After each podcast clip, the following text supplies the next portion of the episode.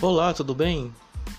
Hoje iniciamos o nosso primeiro episódio com duas perguntas.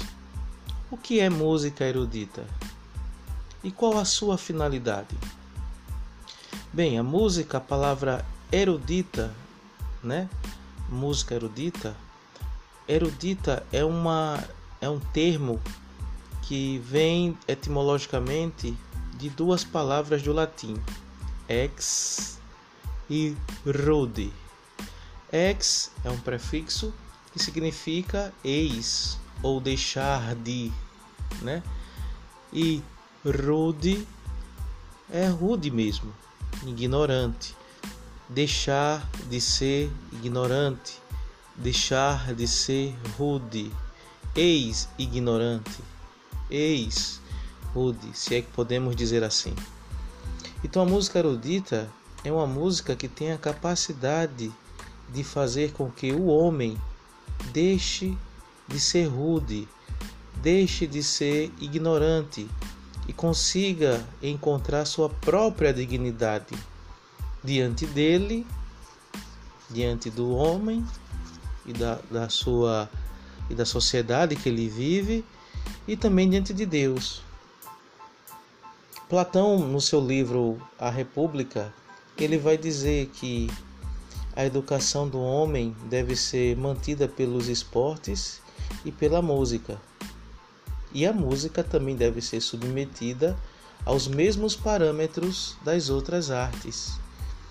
Justamente porque a música, em consonância com os outros tipos de arte e com o esporte, faz com que o homem consiga elevar sua alma faz com que o homem consiga elevar o seu ser.